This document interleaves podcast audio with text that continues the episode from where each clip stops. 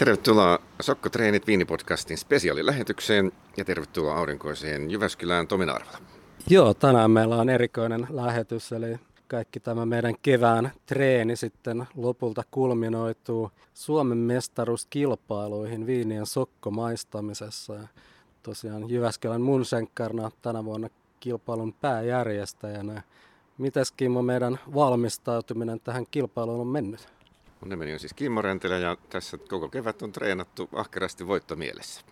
Joo, kyllä ehdottomasti tänne on lähdetty voittamaan. Eli ideana tosiaan on se, että 12 viiniä maistellaan sokkona ilman, että oikeastaan tiedetään yhtään mitään, mitä viinit pitäisi sisällään. Ja mitäs meillä ensimmäisessä lasissa sitten oli? No ensimmäisessä lasissa oli raskaanpuoleinen kuohuva viini. Ja kun mä katson omia muistiinpanoja, niin tässä lukee ensimmäisenä ei ole champagne. Lehtevä, raskas, briossia mä en ainakaan sieltä kauheasti löytänyt, kuiva puinen loppu. Me aika me keskusteltiin, niin kyllä me Fransakortaan tämä laitettiin ja Chardonnaysta oltiin kohtuullisen varmoja ja sitten kun toinenkin vaihtoehto tässä kisassa saa olla, niin, niin laitettiin Pinot Noir, Ranska, Champagne toiseksi vaihtoehdoksi. Tämän kisan meininki on silleen, että, jos ykkösvaihtoehto on täysin oikein, saa 16 pistettä, ja jos, jos ei, niin sitten kakkosvaihtoehdosta voi saada 8 pistettä, jos ne on oikein. Koko kisan maksimipistemäärä on 192 pistettä.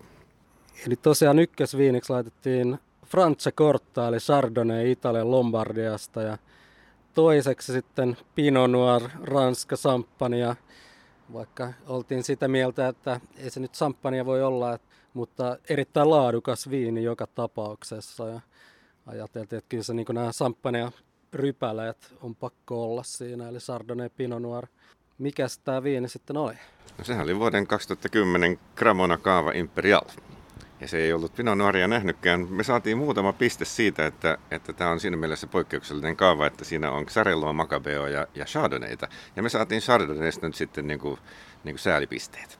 Joo, eli kuitenkin pistettili, pistettili saatiin auki, mikä on aina hyvä asia. No Tommi, mitä oli toisessa lasissa tai minkälaisin ajatuksin me sitä analysoitiin? No toinen oli semmoinen aika, siinä on aika paljon väriä, että tämmöinen sitruunan keltainen, hieman kullan keltaista häivähdystä ja mikä itsellä ekana eniten sieltä pisti esiin oli tämmöinen tammi, vaniljaa, toffeeta, voita ja aika semmoista kypsää keltaista hedelmää, että lähe, lähes trooppista hedelmää ja muuten oli kuiva, aika, aika hyvät hapot ja alkoholikin ihan reilusti ja hyvä viini. Kyllä niin ehdottomasti Chardonnay oli meillä ykkösvaihtoehto ja Kaliforniaan siinä päädyttiin. Ja toinen vaihtoehto Chenin Blanc Etelä-Afrikasta, Stellenbosin alueelta. Mikäs oli oikea vastaus? Tämä meidän kakkosvaihtoehto oli niin kuin täysin oikea vaihtoehto. Eli se oli, ei ollut Stellenbosista, vaan Paarlista ihan siitä vierestä. Eli Chenin Blanc, eteläafrikkalainen tammetettu viini, vähän semmoinen raskaanpuoleinen, ja siitä omenaisuudesta sen olisi pitänyt ehkä niin kuin tajuta.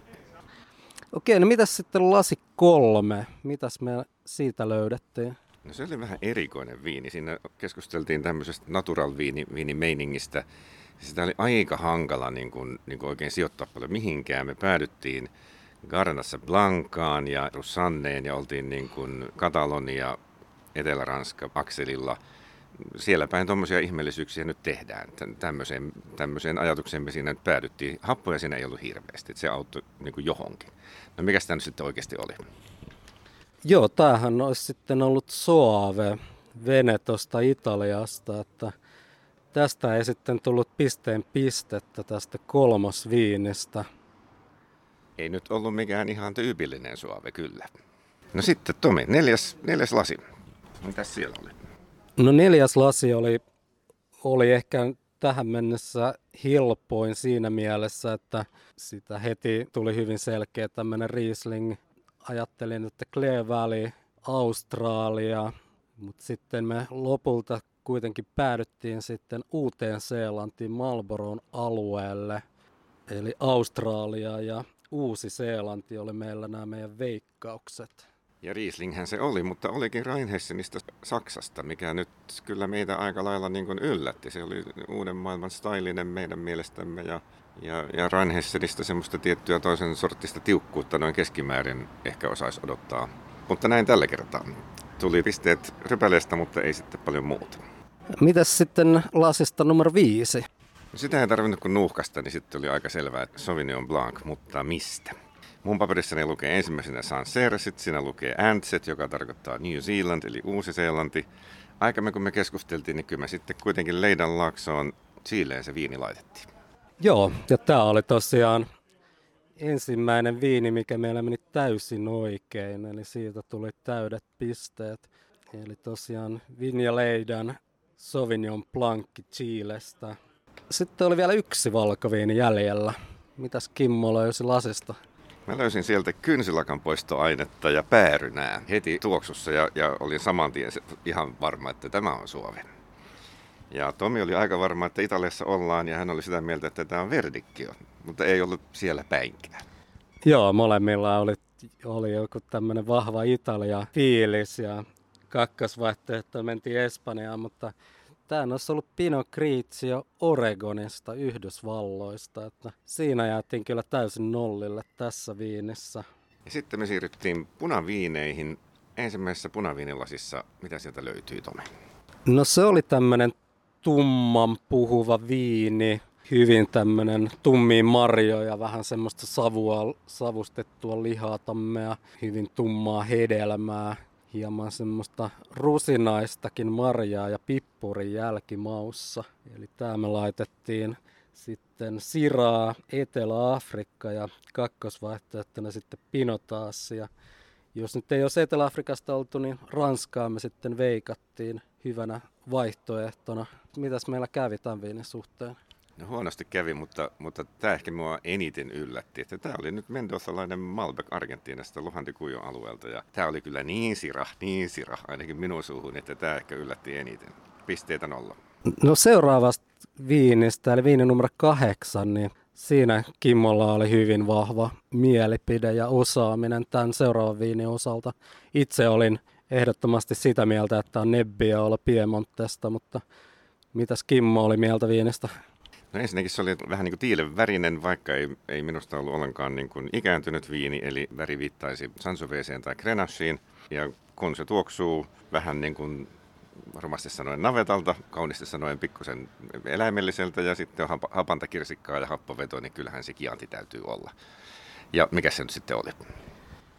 Joo, no onneksi me lopulta päädyttiin Sanchoveeseen. Mä ajateltiin, että se olisi tämmöinen puhdas, puhdas Sangiovese, niin Brunello di Montalcino alueelta, mutta tämä tulikin Toskanasta Maremman alueelta, mutta kuitenkin Sangiovese Toskana Italia meillä oikein, että siitä tuli ihan hyvät pisteet myös tästä viinistä.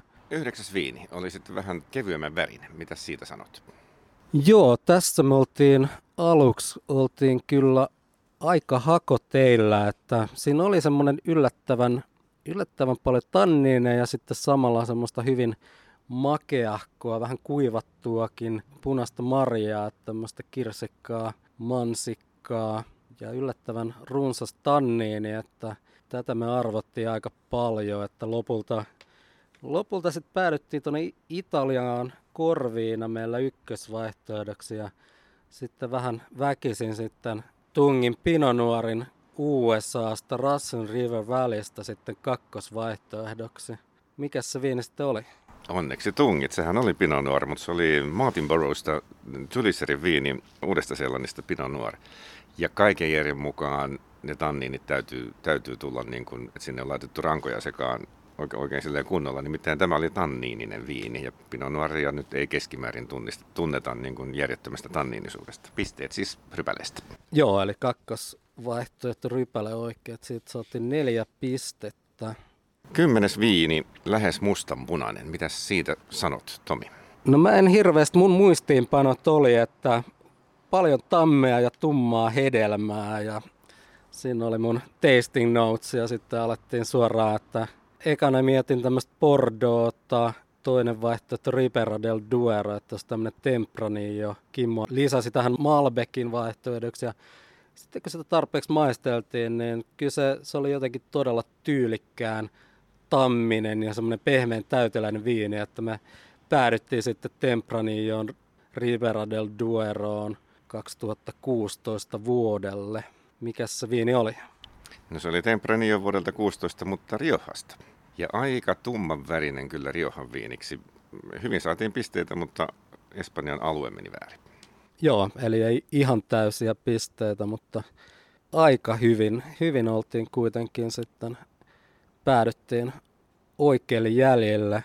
No lasi 11, hyvin selkeä mielipide tästäkin viinistä tuli heti alkuun. Mitäs me löydettiin lasista?